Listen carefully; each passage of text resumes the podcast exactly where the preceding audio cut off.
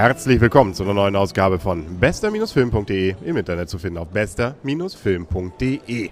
Und der Arne und ich, wir stehen wieder vom Cinemax in Kiel im Cup und es wird, glaube ich, schon dieses Jahr, wenn man so will, der dritt, das dritte Reboot, das wir erlebt haben.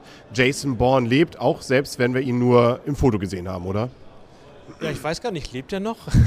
also ich meine, die, die, ähm, diese Story hier hat ja mit Jason Bourne sozusagen ja nicht viel zu tun. Ja, doch, er hat seinen Namen mal ins Bett geritzt. Ja, ja, super. Aber sonst, abgesehen von dem allgemeinen Setting der Geheimdienste, von wem auch immer, hat das mit Jason Bourne nichts zu tun er hat es ein bisschen ausgelöst. Deswegen heißt der Film ja auch das Born-Vermächtnis. Ein Action-Thriller, 134 Minuten lang das Ganze, nur eben ohne Matt Damon, der ja sonst eigentlich den Jason Bourne gemimt hat. Der wollte nicht mehr.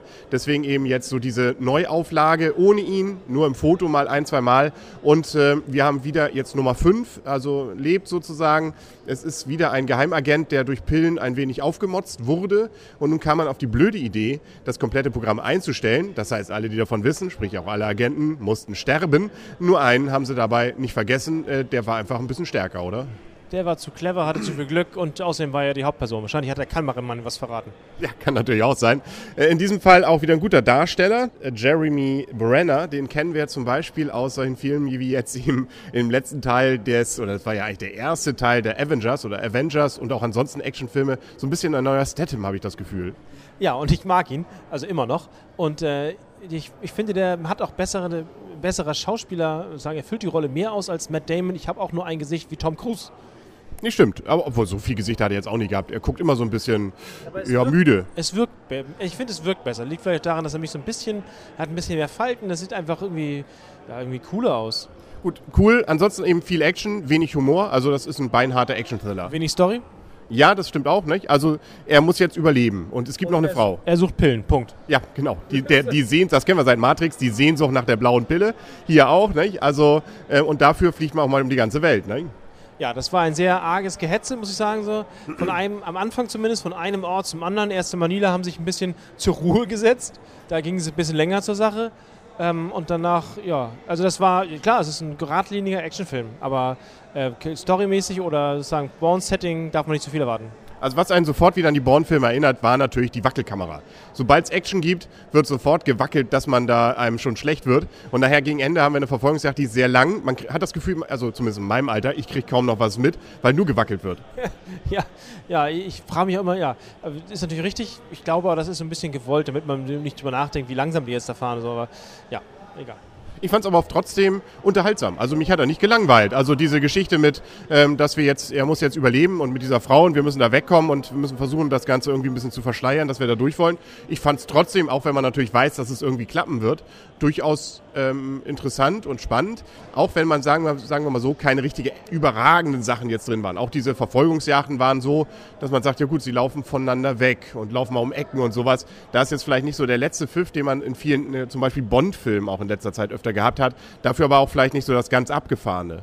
Nee, es war ein solider, geradliniger Actionfilm ohne Höhen und Tiefen. Also, also, also nicht böse gemeint, sondern einfach ähm, etwas hektisch am Anfang, könnte ein bisschen mehr Hintergrundstory aufgefüllt werden, dann wäre das ziemlich cool.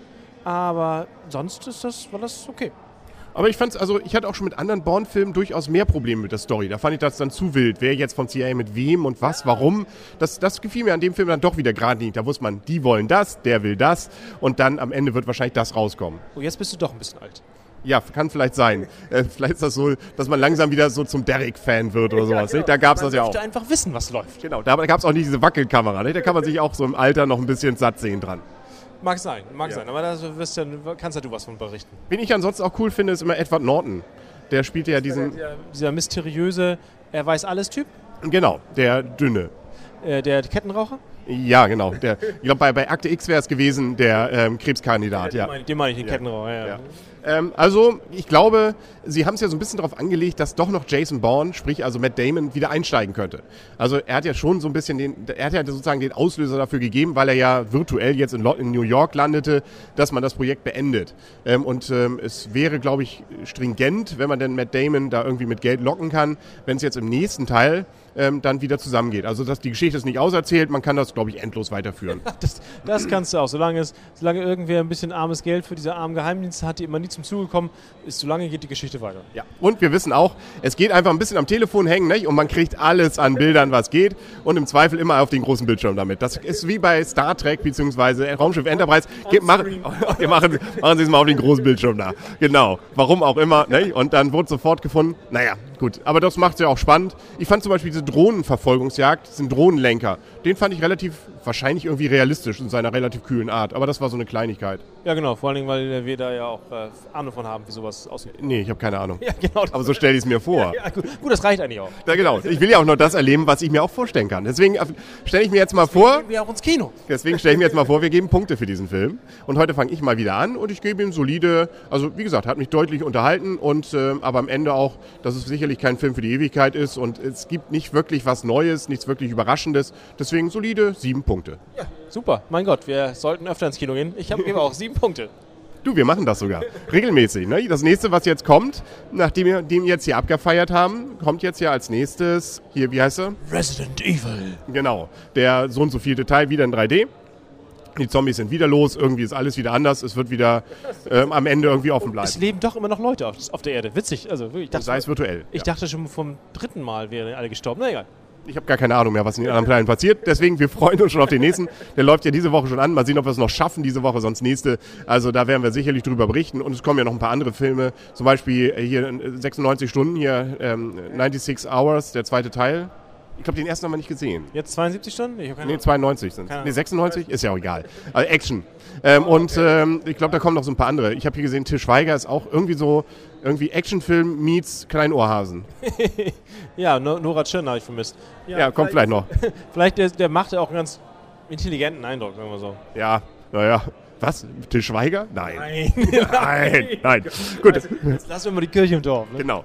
Das ist ein schönes Schlusswort. Dann sagen wir auf Wiedersehen und auf Wiederhören für heute. Der Henry. Und Arne. Tschüss. Und tschüss.